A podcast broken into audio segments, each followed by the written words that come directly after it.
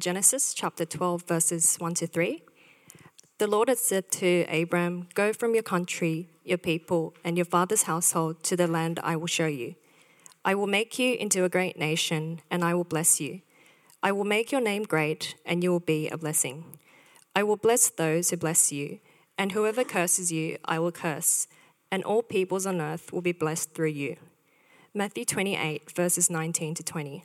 Therefore go and make disciples of all nations, baptizing them in the name of the Father, and of the Son, and of the Holy Spirit, and teaching them to obey everything I have commanded you. And surely I am with you always, to the very end of the age. Acts chapter thirteen, verses forty-two to forty-seven. As Paul and Barnabas were leaving the synagogue, the people invited them to speak further about these things on the next Sabbath. When the congregation was dismissed, many of the Jews and devout converts to Judaism followed Paul and Barnabas, who talked with them and urged them to continue in the grace of God. On the next Sabbath, almost the whole city gathered to hear the word of the Lord. When the Jews saw the crowds, they were filled with jealousy. They began to contradict what Paul was saying and heaped abuse on him. Then Paul and Barnabas answered them boldly, "We had to speak of the word of God to you first. Since you reject it and do not consider yourselves worthy of eternal life, we now turn to the Gentiles. For this is what the Lord has commanded us. I have made you a light for the Gentiles, that you may bring salvation to the ends of the earth." The final reading is from Revelation chapter seven, verses nine to ten. "After this I looked, and there before me was a great multitude that no one could count, from every nation, tribe, people, and language, standing before the throne and before the Lamb. They were wearing white robes and were holding palm branches in their hands, and they cried out in a loud voice, 'Salvation belongs to our God who sits on the throne and to the Lamb.'" This is the word of God. Thanks for sharing the word with us, uh, Angie, joining the reading team. It's all good. Better together. I'm really enjoying this series because I think um, God is helping us to understand the importance of what it means at, in so many ways to be joined to one another uh, because of our Christian faith. Uh, tonight we're going to celebrate the idea of diversity. We are better together in glorious diversity, in glorious diversity. But diversity has its challenges.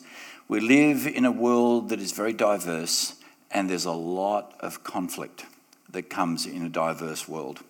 So, Heavenly Father, as we want to look at the positive parts of being diverse, we also recognise, Lord, we live in a world that's not very good at it. We live in a world, instead of diversity, we see division. We see hostility.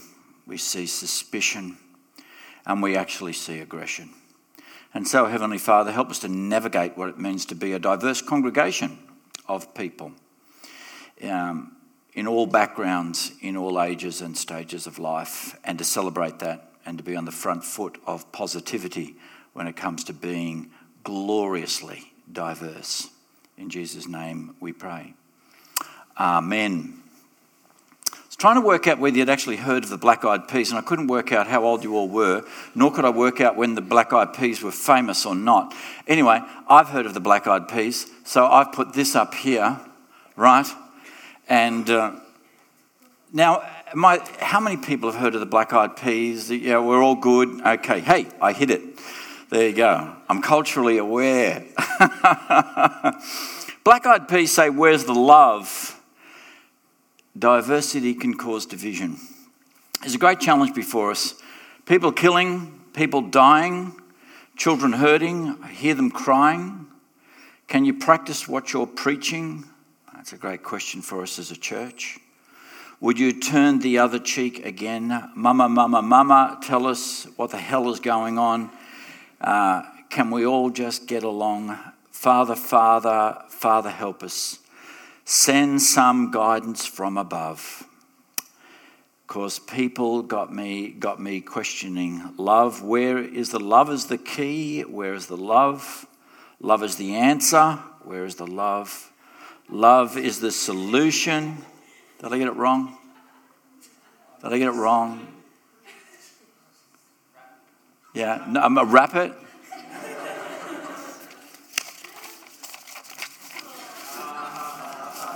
You asked for it. That was a visual. For those listening on the podcast, that was a visual joke where I got my notes and tried to wrap them up. Yeah. So cop that. Uh, and love is powerful. All right, so what does that all look like? What does that all look like? Uh, in a moment, we're going to go to our... Uh, just going to black that out. We're going to go to our references. So uh, grab your Bibles and your little phones and your little Duvalakis. You've all got an app now on your phone, don't you? And you're getting really good at using it, aren't you? Yes. Yes. I get about two or three. I tend to use Bible Gateway, and I tend to use a couple of others. We're at Genesis chapter twelve. Some of us actually have a real Bible. It's amazing. Deb's old school, but good school. Love it. Feel free to bring your Bible. We preach from it every week as a clue. Genesis chapter twelve, one to three. So what's happening here is God is calling Abram, who later became Abraham, he's calling out a people to be his particular people. And he's got a purpose for them. And right at the beginning of when he calls the first person to be the seed of the great nation of Israel, it wasn't for the nation of Israel's sake alone. There was a plan, a long-term global strategy that God had in place when he called Abram way up out of the Middle East to move house, to take the, the family and the possessions. God had a global plan of good news. And so we see right in the first part, the first book of the Bible, Genesis chapter three, Abram. The Lord said to Abram, go to the country, go to your country, your people and your father's household, to the land I will show you. I will make you a great nation. So Abram said, God has said to him, go, grab your family, grab the household, go to the land that I will show. I've got a plan. I'm going to make you a great nation, and I will bless you, and I will make your name great, and you will be a blessing. I will bless those who bless you, but whoever curses you, I will curse. And this is the important part I want to emphasize for tonight. All the peoples on earth will be blessed through you. So God is calling out an individual and a family, but he has a plan. This is going to be the conduit in which the whole world is going to be blessed. This is going to be the one who receives the revelation, who seeds a nation of believers, which then goes global. Now, we fast forward into the New Testament, and Jesus has been uh, creating a new Israel. He's got twelve disciples, sort of like taking over from the twelve tribes in a sense.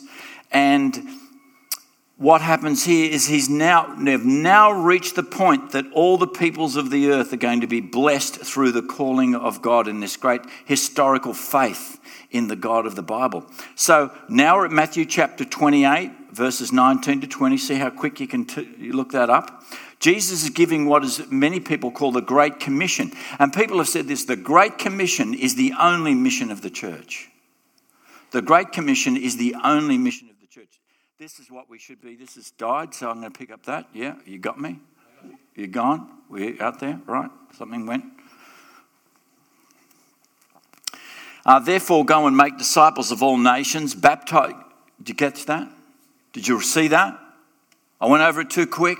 We need to stop there. Therefore, go and make disciples of all nations. So this is the plan of God. So Jesus in this Jewish enclave, he said, I have only come to the, for the house of Israel. But now the game changes. This is the moment in time where the gospel goes global, where it's not only going to be reserved for the Jewish people who've known the God of the Bible, but now it's going to be blown open, that the good news is now going to spread like wildfire in radiating circles out from Jerusalem, then Samaria, and then to the ends of the earth. He tells them just to spread out and, and go and share the good news. They've got to go and make disciples of all nations. So that's the major role of the church today, to get out there and make disciples. What happens? Well, you obviously preach the gospel so that people can be baptized in the name of the Father, the Son, and the Holy Spirit. Then we teach people to obey Jesus, teaching them to obey everything that he has commanded us. And surely uh, I am with you to the very end of the age. So from the time that Jesus commissioned his disciples to the very end of the age, this is the job of the church. We are to become disciples. You are to become a disciple of Jesus, a follower, a learner, an apprentice, and you need to be growing in your apprenticeship. Are you growing in your apprenticeship? Are you becoming more like Jesus? Are you becoming more skilled in ministering in your gifts? This is what God wants us to do, become like Jesus in our behaviour, in our thinking, and to serve him. Then we're going over to Acts chapter thirteen. And I open it up at verse forty-six, Acts chapter thirteen, verse forty-six. Paul and Barnabas are speaking to the Jewish people in the local synagogue, their local church, Jewish church. And they're meeting on the Sabbath. Ruth has shared about all of that. So did her church, which was Friday night at sundown to Saturday night at sundown. That's the Jewish Sabbath. So they're meeting on a Saturday. Uh, the church started meeting on a Sunday because it was Resurrection Sunday. So the emphasis changed. Anyway, they're not really listening, and crowds gathered. In fact, they're pushing back against Um, against Paul and Barnabas. Verse forty-five says, when the Jews saw the crowds, they were filled with jealousy. They began to contradict what Paul was saying, and they heaped abuse on him. Uh, then Paul and Barnabas answered to them, because God had already given a, a calling for Paul's life to minister to the non-Jewish world. We had to speak the word of God to you first, because they're the covenant people of God, but now the whole covenant was being blown open to anyone who would believe. Since you reject it and do not consider yourselves worthy of eternal life, we now turn ourselves to Gentiles. What are Gentiles? Gentiles is anybody else but a Jew. That's us, you know, unless you're Jewish. We're Gentiles. For this is what the Lord has commanded us to do. I have made you a light for the Gentiles, that you may bring salvation to the ends of the earth. This is the gospel of God. The gospel of God is by nature diversity. It is by nature inclusive. We are an expression in this church of the gospel of God, including all humanity, drawing all people. And then in Revelation chapter seven, it's got a glimpse of heaven. This is what heaven's going to look. There is unity in diversity, in glorious praise to God. Look at that. Revelation chapter seven, verse nine and ten. Jump on it. After this I looked. This is a picture of heaven. After I looked. Uh, after this I looked, and there before me was a great multitude that no one could count. Never let anyone at your door tell you it's one hundred forty-four thousand. Wrong. That no one could count, from every nation, tribe, people, language, standing before the throne and before the Lamb. They were wearing white robes, which means victory, and were holding palm branches in their hands, and they cried out in a loud voice, salvation belongs to our God who sits on the throne and to the Lamb, that is Jesus. And so their unity is in their salvation of Jesus, and that's a picture of heaven. What we have here in our diverse, beautiful church here is a foretaste of heaven. And so in our glorious diversity, that's the picture of heaven. Every tribe, every nation, every people group gathered together because of their faith in Jesus and worshipping God forever, forever. Uh, let's uh, go on. Thank you, Mister and Missus Black-Eyed Peas. Uh, Desmond Tutu was a very famous um, archbishop in Africa. And the front cover of the news about it, if you checked it out online, uh, had a picture of him. But this is what he says, our glorious diversity. Uh, we should celebrate difference. For Christians who believe they are created in the image of God, it is the Godhead diversity in unity, and there are three in oneness of God, which we all and all creation reflect. It is this imago Dei, which means image of God, image of God, it's Latin. To that, uh, to that invests each single one of us, whatever our race, gender, education, social or economic status, infinite worth, making us precious in God's sight. That worth is intrinsic. That means the word intrinsic means within us. It's just in us. Every single human being in this planet has intrinsic value. It's not extrinsic that has come. It is intrinsic to who we are, not dependent on anything external or extrinsic. Thus, there can be no superior or inferior race, for all are equal, of equal worth, born equal in dignity and born free, and for this reason deserving the respect of whatever our circum external circumstances. Isn't that wonderful? So this is revolutionary. I've been using a couple of quotes lately that I want to that I think pick this. Racial diversity is the deliberate, glorious design of our Creator God. Racial diversity is the deliberate, glorious design of our Creator God. Friends, that's the way we've got to view the world. That's the way when you see the S B S News, you've got to remember that. When you see people and the plights of people all over the world, you've got to say, these people are all equal, created in the image of God. And that's why the second quote is, the key to treating people equally is to see people as God sees them and treat them accordingly. And so no matter who we come across, we need to see people as God sees them. That's all we have to do. So it doesn't matter what you, who you come across. It doesn't matter uh, if they're on the phone, if they've been incarcerated and they're trying to make a life for themselves. They're equal. They're equal to the person that's on the phone to them. There is no difference. We need to see people as God sees them. If they're in a boat trying to make their way, if they're the up and out or the uh, the down and out, it doesn't matter. When we see people begging on the street or driving around in Learjets and all those kinds of things, it doesn't make a scrap of difference. Every single person is created equal in the image of God. When we start to see people as God sees them, how do, we need to ask ourselves, how does God see this person? How does God see this person? How does God view this person in this plight? This person living in this refugee camp, this person in this tent, this person trying to raise um, things, these people, these uh, being Tibetan people without any kind of uh, allegiance, people not being allowed to go to their homeland and other parts of the world. How does God see people? He sees them as equal to anybody else. He sees them as equal to you.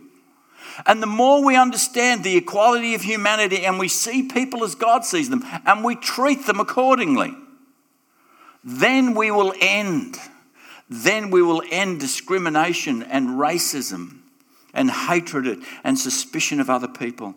See, the gospel destroys racial, gender, and social inequality. This is what the gospel does. This is pretty radical. So in Christ Jesus, you are all children of God through faith, all part of the family, one faith, one Father, one future. For you all have been baptized into Christ, have clothed yourself with Christ. That's our commonality. There is no Jew or non-Jew. There is no slave or free. There is no male or female. For you are all one in Christ. That's how God views the world. That's how God views us. And so we have a great challenge as a church. We have a very diverse community. And here's a picture of uh, Wednesdays. If you've not seen a Wednesday playgroup, there are one hundred people uh, crammed into a hall. This is just a little section of them.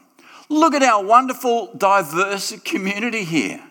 All these people coming uh, under the sway and influence of hearing and singing Christian songs and having a witness of people do that. There are over one hundred people on Wednesday morning in our lower hall that we gather and invite the community in because we want to share Jesus with them. And so they come, they come in droves. In fact, we meant to have capped it at forty, but they've sort of like broken all the rules. And all the people that run the program are not hard-hearted and mean, you know, and to say, we're limited to forty people because we can effectively work with forty people. They're just like happy to see as many people as possible. And they're just like, come on in. Oh, we've got a waiting list, but you can come on in. They're just loving people way too much on Wednesday mornings, I can tell you that. And therefore, we've got this wonderful, diverse community because we see them as equal. We want them to know Jesus. The only mission is the Great Commission. All right? That's what, this is our community. God has placed this church in this season of radical change and development in our thing. We're here for a purpose. We're planted for a purpose. We've got to understand what God is calling this church to be in this great and wonderful community to ours. What does our community look like? We, I, well, a good, a good snapshot is you just go to Coles. Uh, you just go to Coles and you just walk walk down the aisles and you see uh, people everywhere and you're sort of, okay, we are radically diverse, but I'm going to show you some statistics now straight off the government website from the last census that w- the makeup of the Epping area and the surrounding areas are not much different. The surrounding areas are not much different. This is common ancestries in Epping. The most common ancestries, there were some minor ones, but these are the ones that flagged as the biggest ones. And what I've done is I've emphasised two lots of figures there. Uh, The local area I've emphasised in black, and the national average, the Australian national average, I've emphasised in a dark red. So when we're looking at our area, this is our area. This is the area that we're called in to love and to reach them for Jesus. And we are different. We're different to many other places. So these are the most common ancestries. The most common ancestry uh, in this area, guess what it is? What does it say?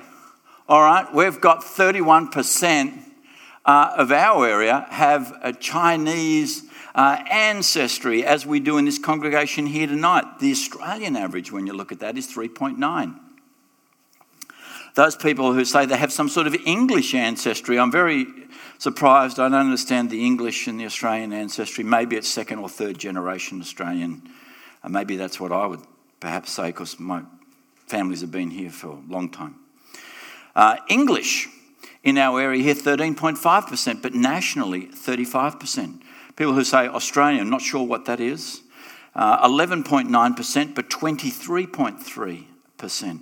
Korean, seven point nine percent in our area, but zero point four percent nationally. And Indian, six point four percent in our area, and two percent nationally. So this is the wonderful, glorious, diverse suburb that God has called us to minister in. And that's why God is making us a wonderful and glorious, diverse church. Huh?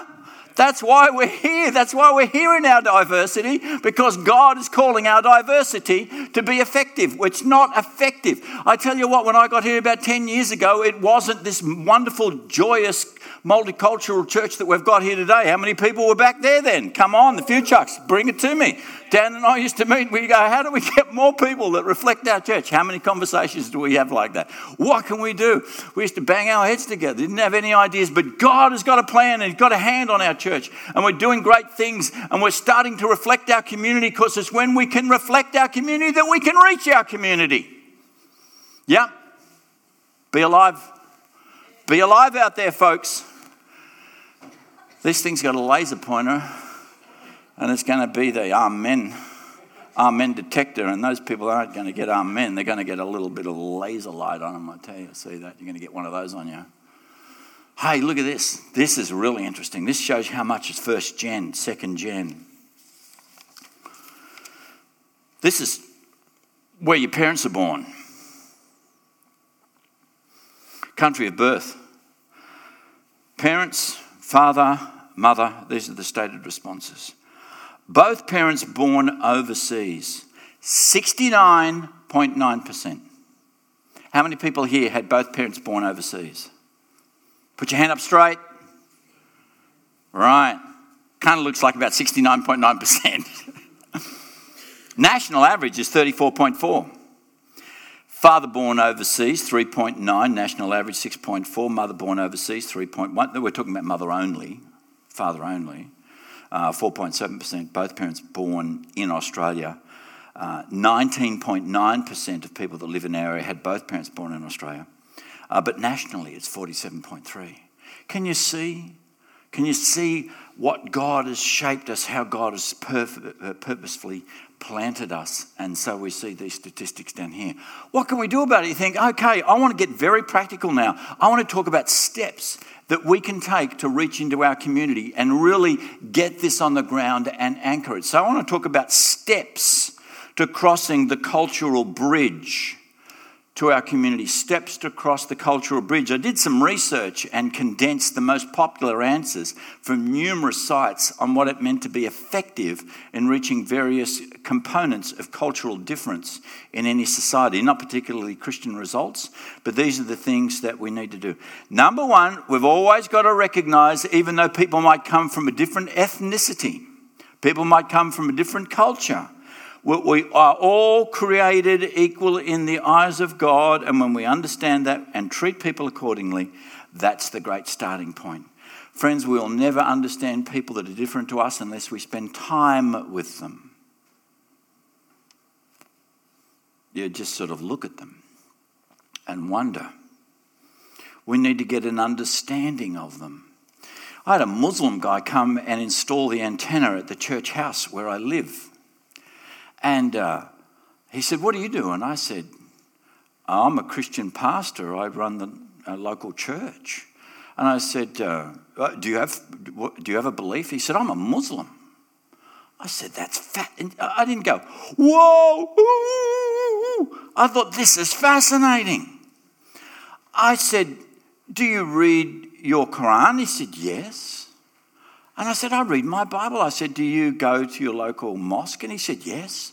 And I said, "What's it look like in your family? We've got this big chat going on. He's trying to do this work. I'm asking questions. I'm trying to understand. I'm trying to share who I am. I want to find out who he is. We want to do an interaction. I want to have a deep understanding, because unless we build understanding with one another, we will have fear of one another."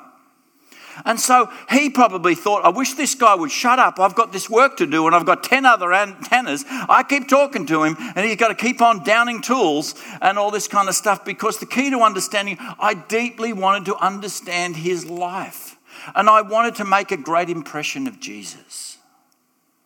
I wanted him to know that I was interested, and I affirmed his values about how he was all about his family and his beautiful large brood of kids. And we need to be a learner as well as a sharer. We can't go to people that are different to us and say, "Well, I've got it all and you're going to listen." Friends, we've got so much to learn from each other. How many people have learned a lot from people that are very different to yourselves? How many people have done that?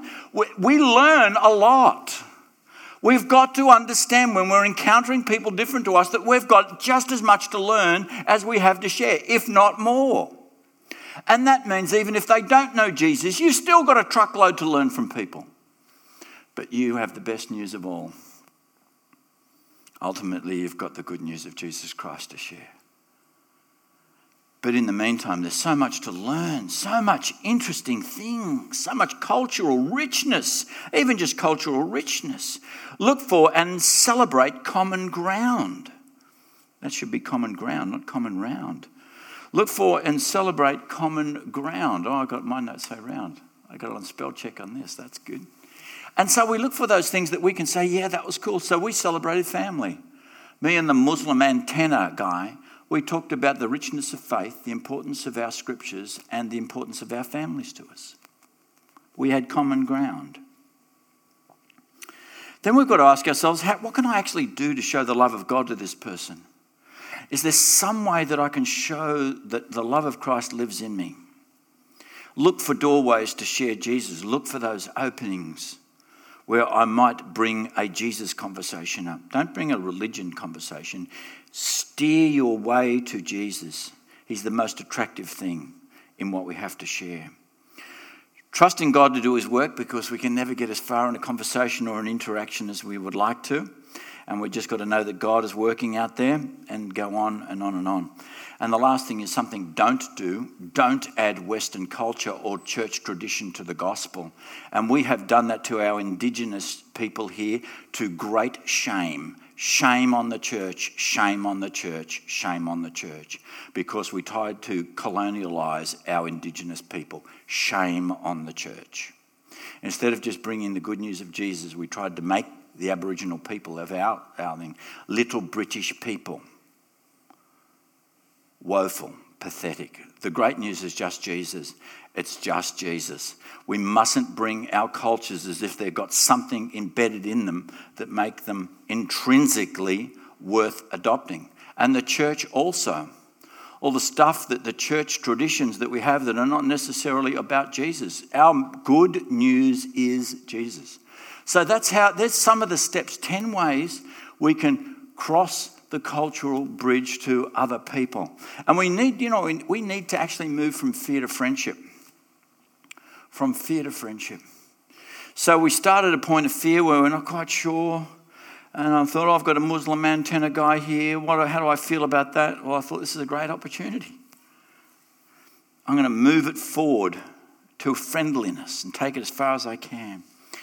As I said, we need to spend time with people. We need to have understanding. We need to have our... And when we do that, do you know what happens? Our unfounded fears disappear. We fear refugees because we've never had them at our dinner table.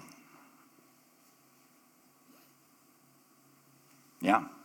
We're just scared of anybody who comes by plane or boat until we know one, until we've, we've broken bread with them, until we love them.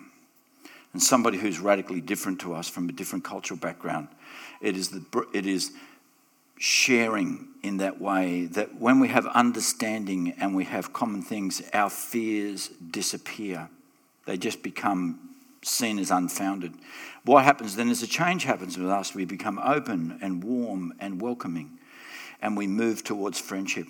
And friendship is the relationship bridge on which the gospel best bridges. Friendship is the relationship bridge to which the gospel loves to cross into people's lives. So we need to be in relationship. We need to spend the time. We've got so much to learn. We're going to move into our prayer time now, but in our prayer time, what we're going to do is we're going to apply this. I want you to think about your world right now. Who are some people, who is your community around you that God has planted you in? I'm not talking necessarily about your next door neighbours or who lives in the flat or something around you. That might be the case. But who has God placed you around uh, around your life so that you would, um, so that you feel that you could build a further relationship bridge with them, spend time with them, get the Great Commission and know that, that you've got the best news in the world. You just need to take some time. You need to build some bridges. You need to invest in them. You've got a lot to learn, heaps to share, and the great and the, the best of all, the good news of Jesus. And so that you can build that. I just want you to, to, to work out who they might be right now. Can you do that just in the quietness of your mind? Can you get two or three names in your own head right now? Who has God planted you next to at your uni, in your office, in your workplace, on the work site? Who has God placed you in your tute group? Who has God placed you in the business that you're working? Who has God placed you in the retail store that you're serving? Who has God put you near that you might be able to build a relationship bridge with and then cross that bridge and share the good news of Jesus? We as a church, as you think about that, we're going to pray for our church as well. We're going to pray on two levels, pray for us and pray for our church. You know, our church has always had an outward-looking focus about people that don't know Jesus, cross, you know, ministry across the ocean. And you might think, well, you know, that's a great emphasis, Larry. That's been a, a hallmark emphasis of your ministry. I didn't bring this to this church. I learnt this from our church.